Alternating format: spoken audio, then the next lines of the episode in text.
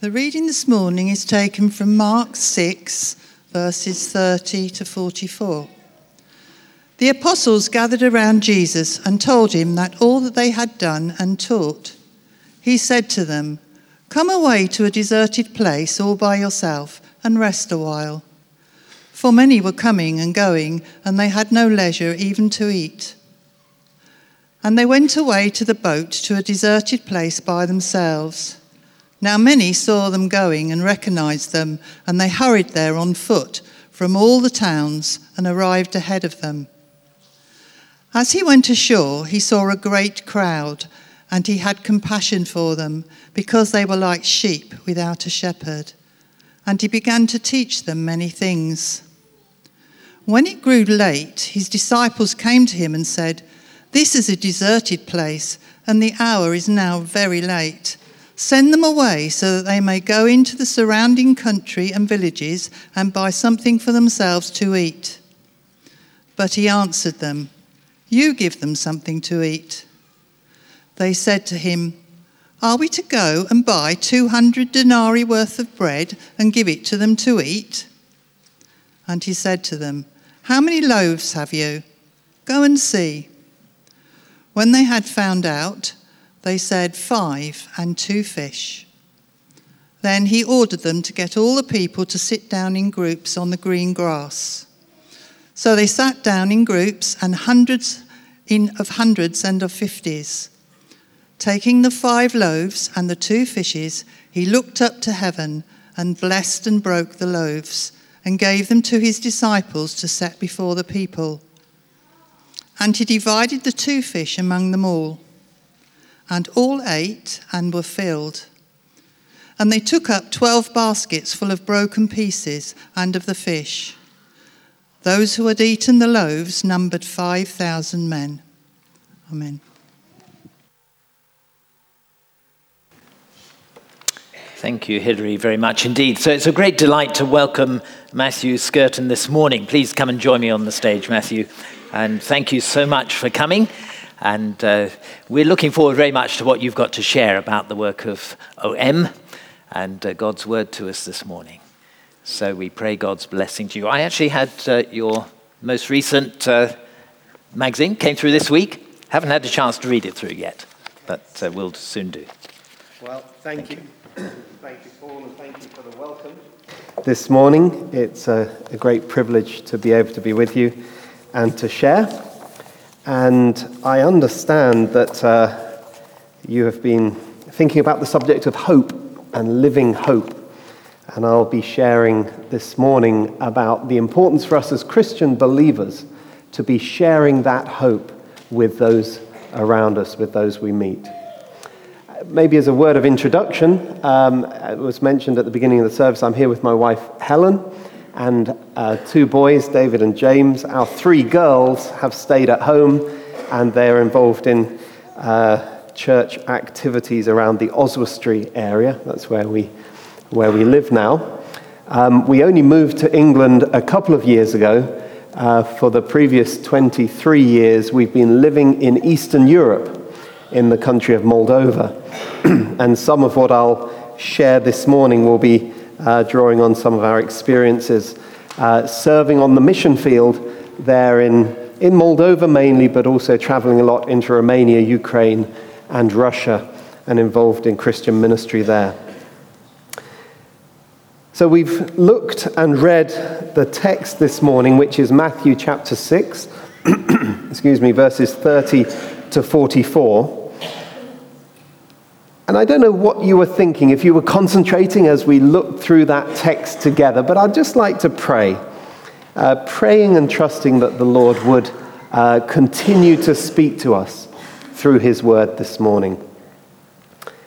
Heavenly Father, we do thank you that we can meet here, and we thank you for your word, which is living and active, working in our lives. Lord, as we have read your word, and as we look now to your word, I pray that you would speak to us. Father, it's incredible that you might want to meet with us, to reveal yourself more to us. And I pray that you would give us open minds and open hearts as you speak. We pray that you would help us to listen. In Jesus' name, Amen. So we have this quite well known story of Jesus together with his friends, the 12 disciples. And the friends of Jesus have been out traveling around from village to village, speaking about the kingdom of God, teaching people about what it means to know God and live in relationship with him. The disciples had spent time with Jesus, and now Jesus has sent them off, and they are teaching others about him. And we read that at the beginning of our text, the disciples come back to Jesus and they report to him everything that they've done and they've seen.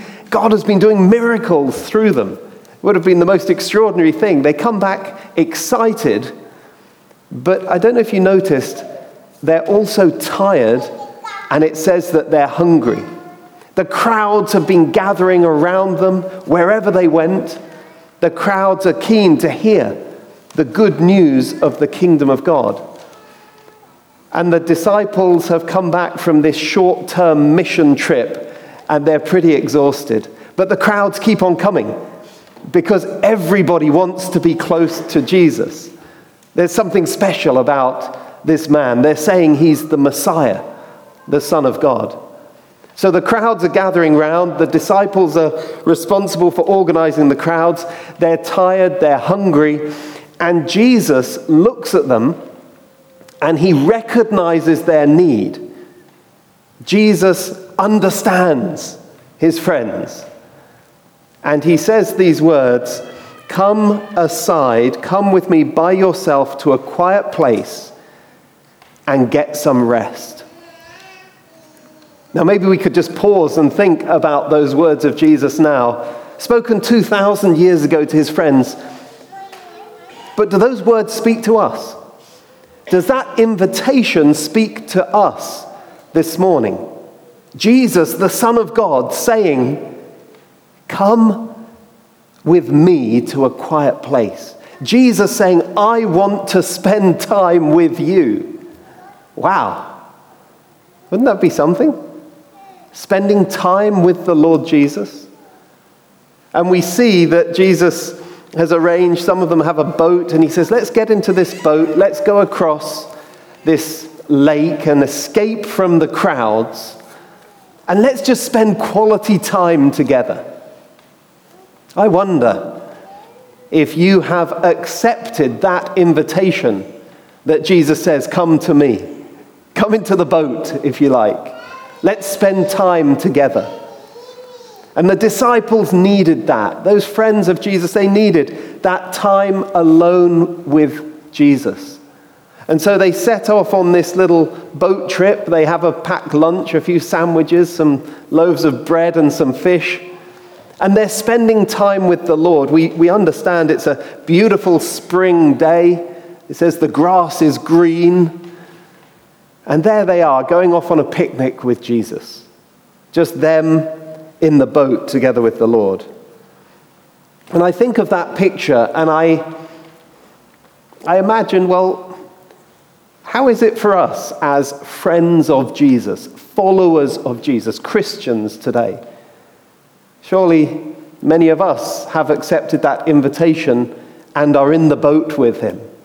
And your boat is very nice, it's quite large, it's got an extension at the back, really quite an impressive boat, and it's safe in the boat, isn't it?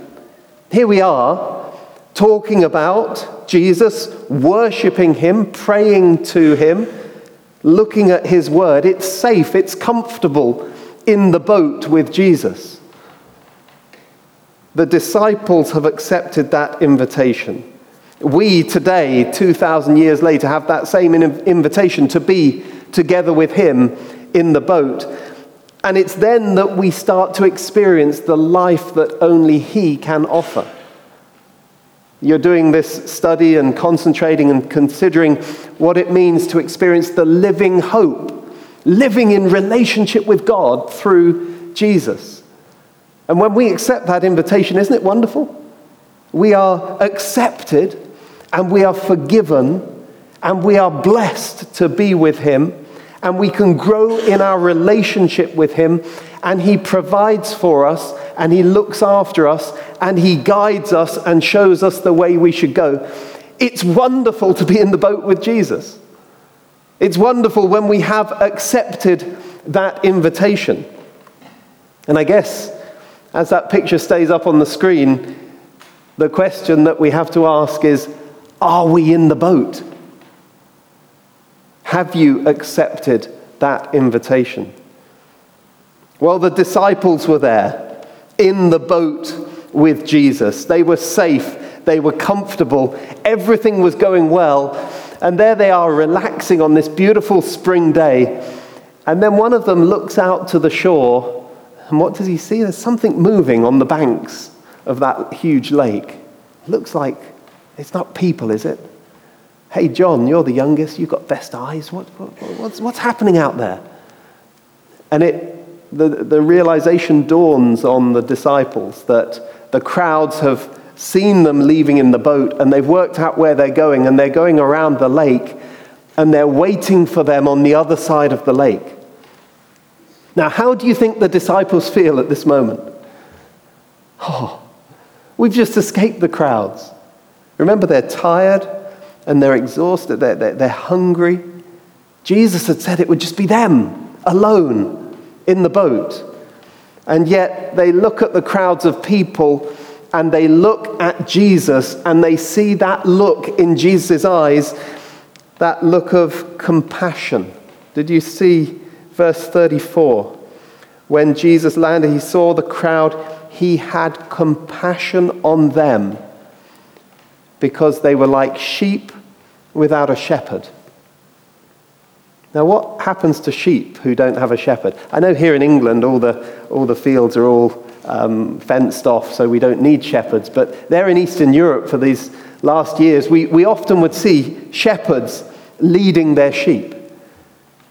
And the shepherd protects the sheep, and the shepherd keeps the sheep together and leads them to where they should be going, to the safe, good pastures.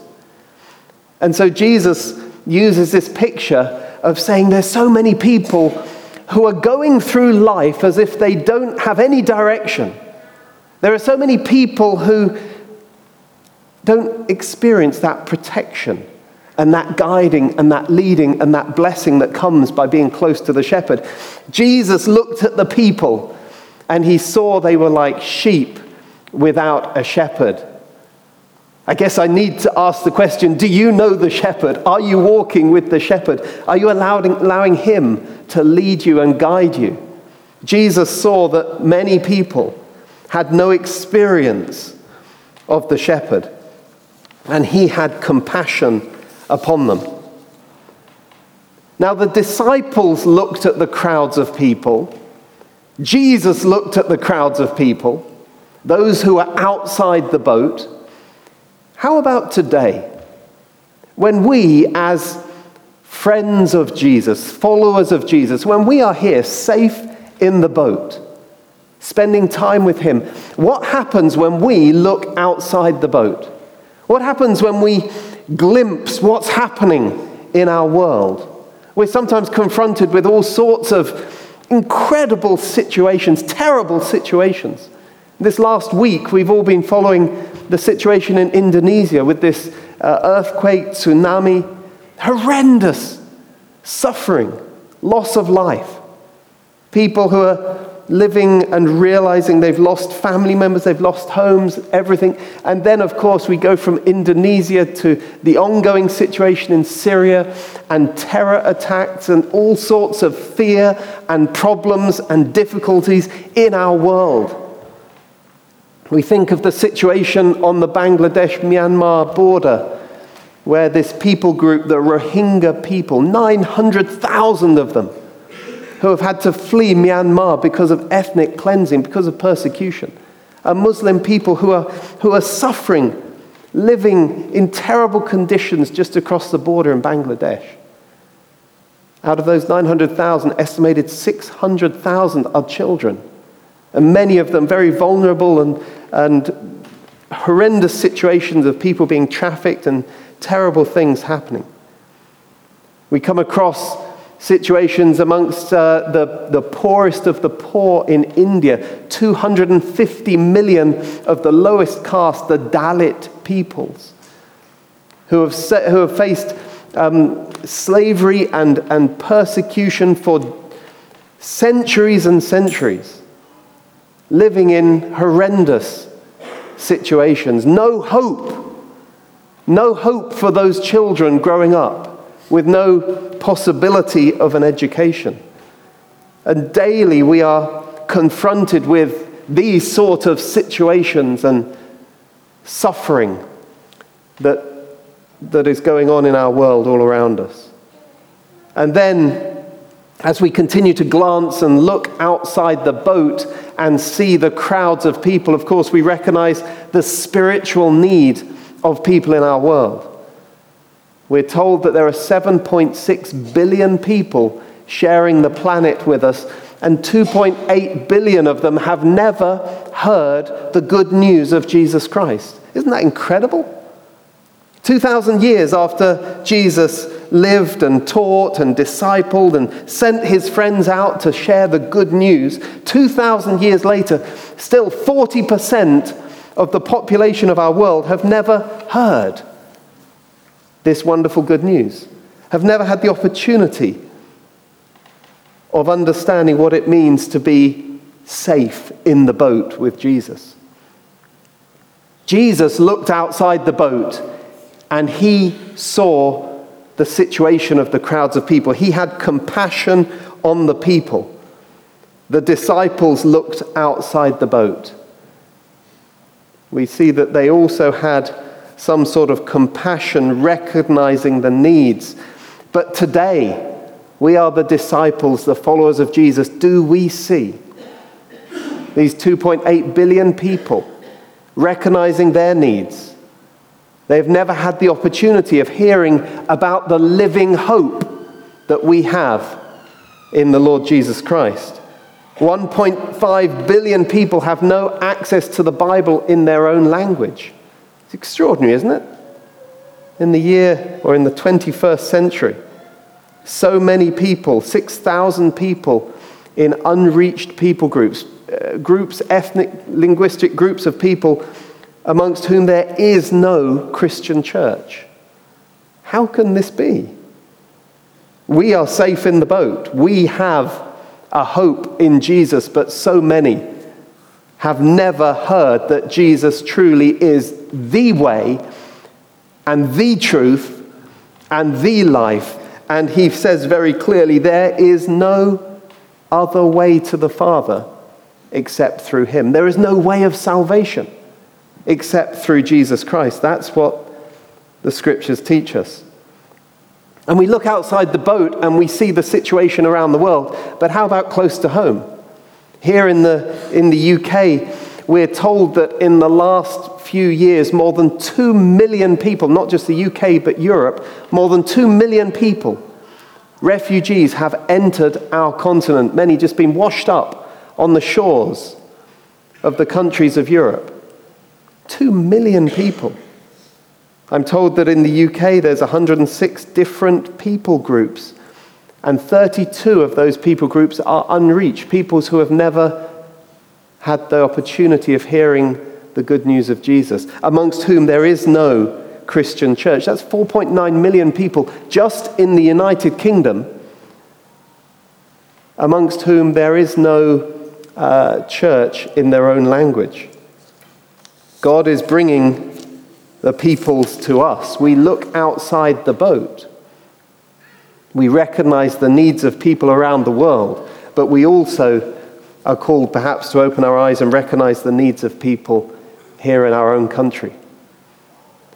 I mentioned at the beginning that my wife and I lived in Eastern Europe. We, we met at college in, uh, in London and then joined OM, this Christian mission. And we were just going to go out for one year or two year and then two years and then um, move on to something else. But it was in those first couple of years serving, living in Moldova, that God really started to speak to us about the needs, the needs that there are in the world.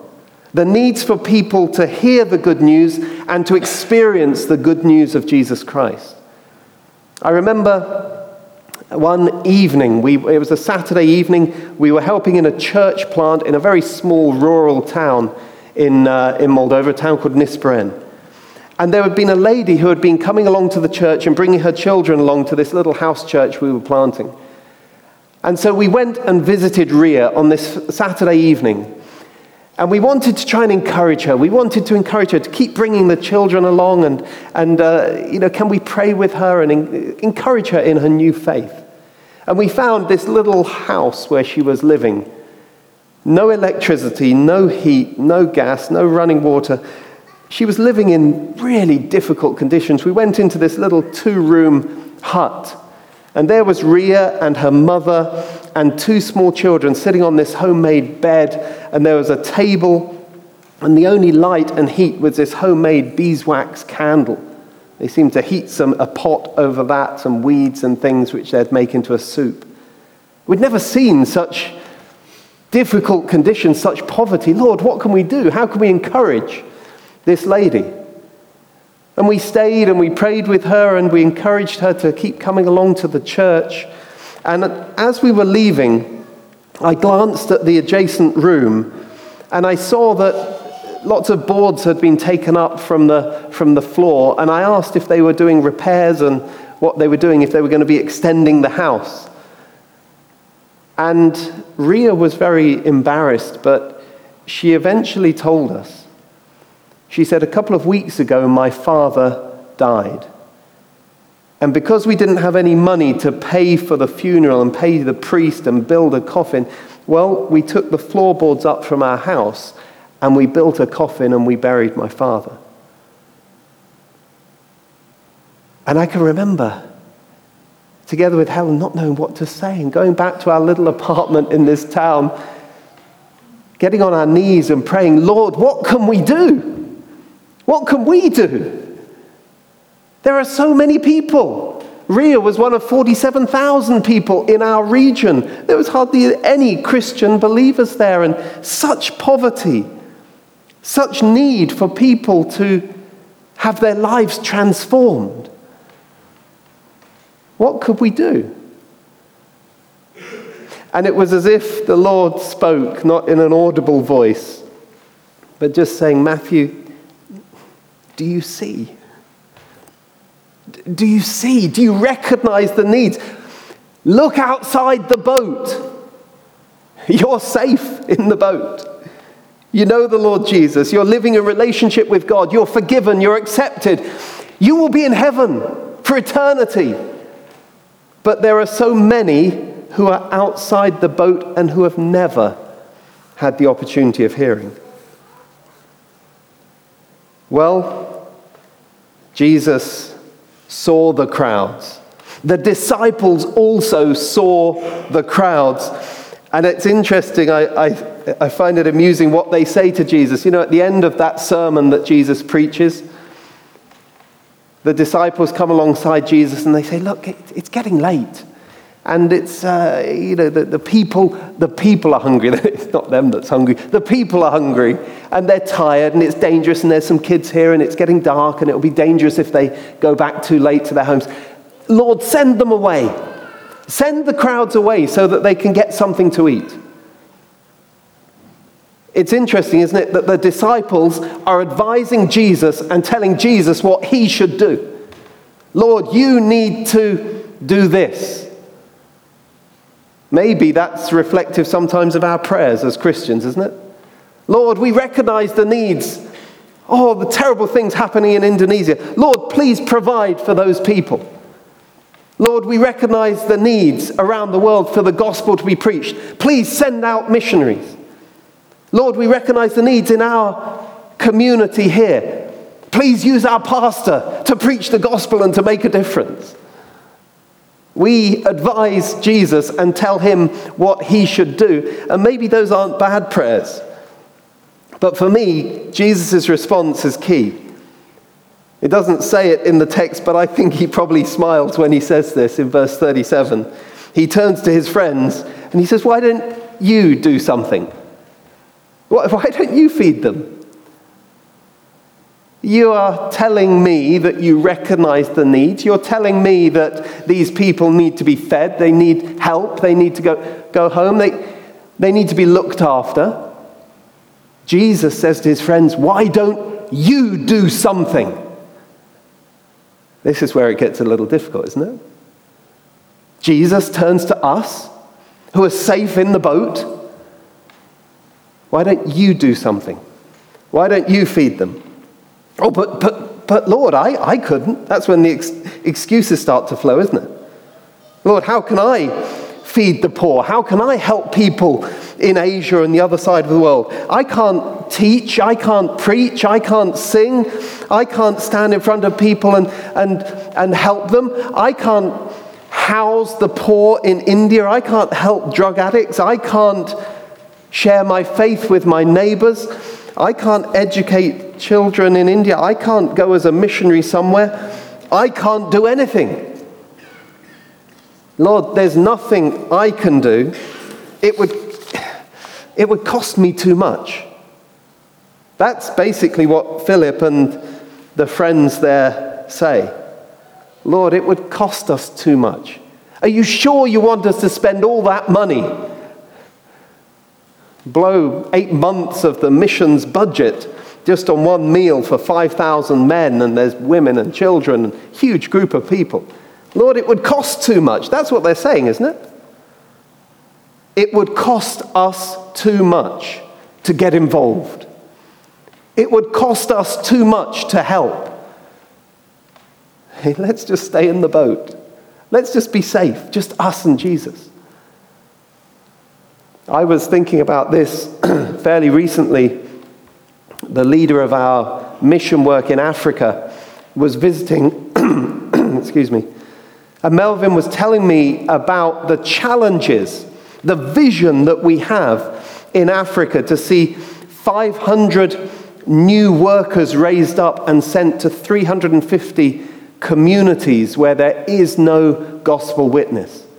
Planting new churches, establishing mission centers that we can help transform lives and communities, providing education for children who aren't being educated helping people with relief and development and business projects, but also sharing the good news of Jesus. And Melvin, excuse me, Melvin told me of a phone call that he'd just received. I won't say the country, but we've sent some workers into this country and they're living in very difficult conditions. It's very dangerous for them to be sharing their faith.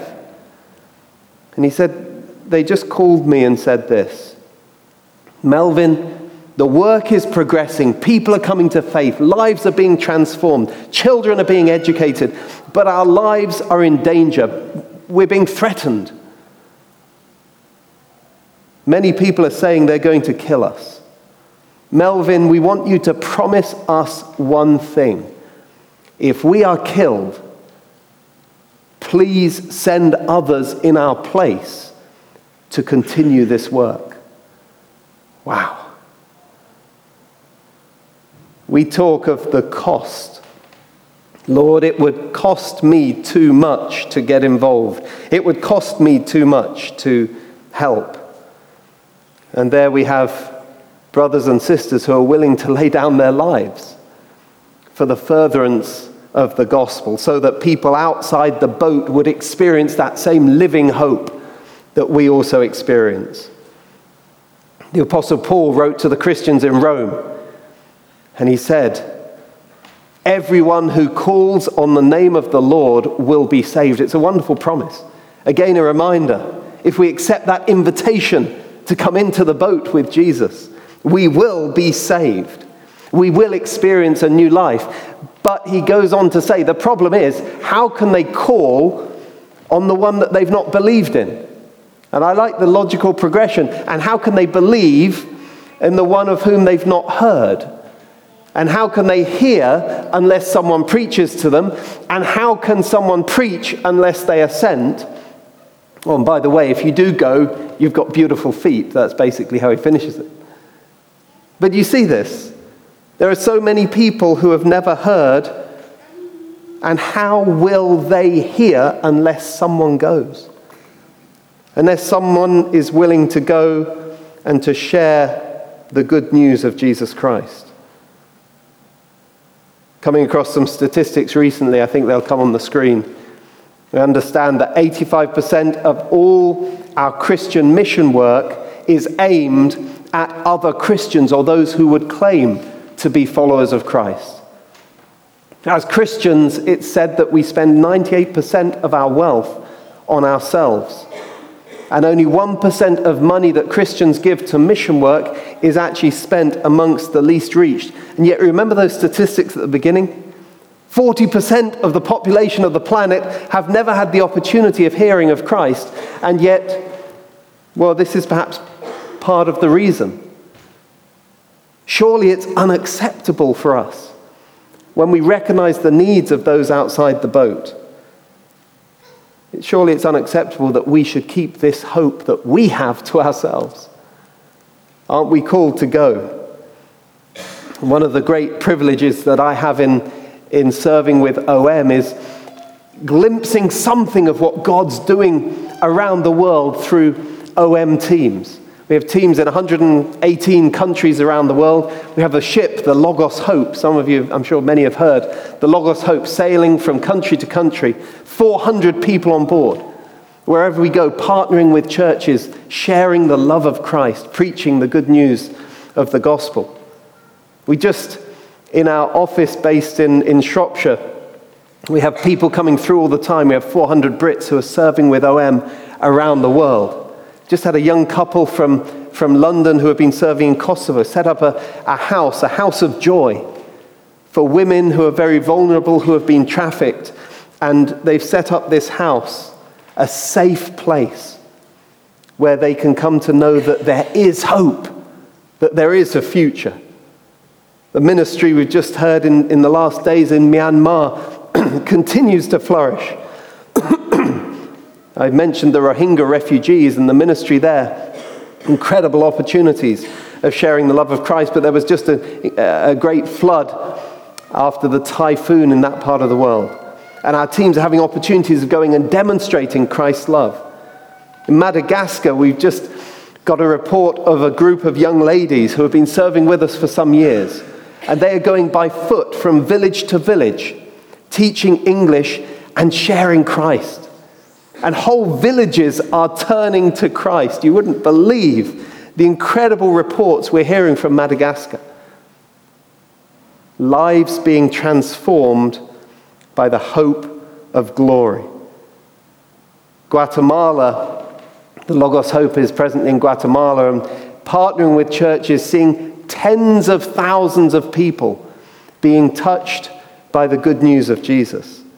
But these places that I mentioned, I don't have time to, to go on and talk more about all of these places, but they have a number of things in common. One of them, incredible opportunities for the hope that we have in Christ to be shared.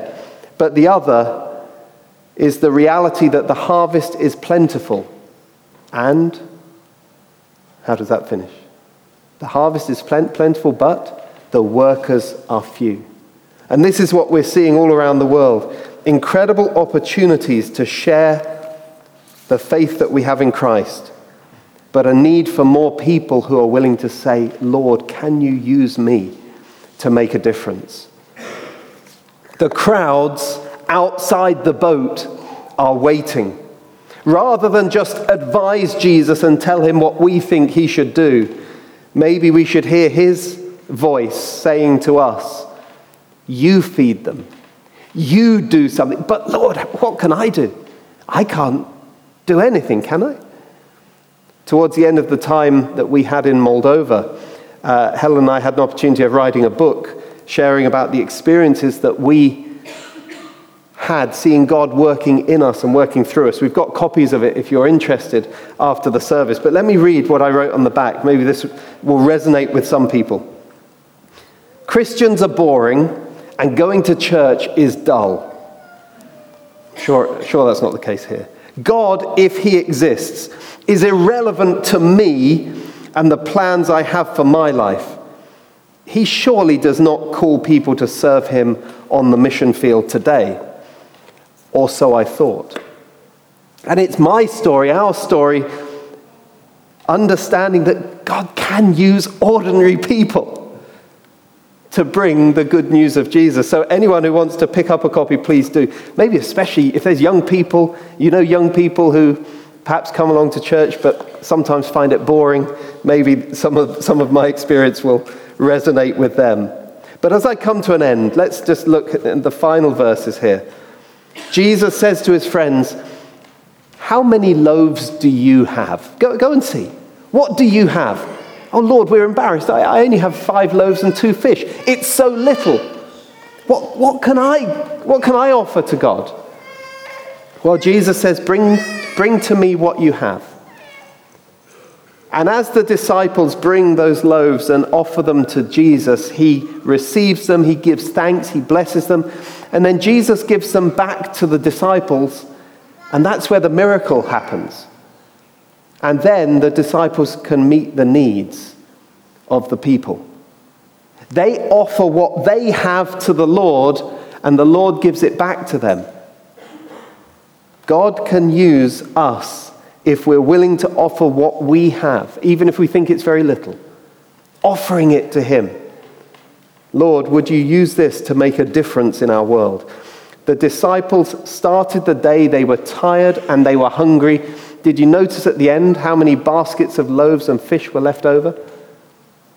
Twelve baskets. That's interesting, isn't it? How many disciples were there? Twelve. God had used them, opened their eyes to see the needs. He had worked through them and blessed the crowds. And at the end of the day, well, there was something left over for them as well. They were blessed as they were being a blessing. Friends, God has given us a living hope. Let's be aware of those who have not yet experienced that hope. Let's look at the crowds who are outside the boat. Let's recognize their needs. Let's recognize that we are called to go and to share the hope we have with all those around us. Let's remember that Jesus said, You do something, you feed them. You go and make a difference for my kingdom. Amen.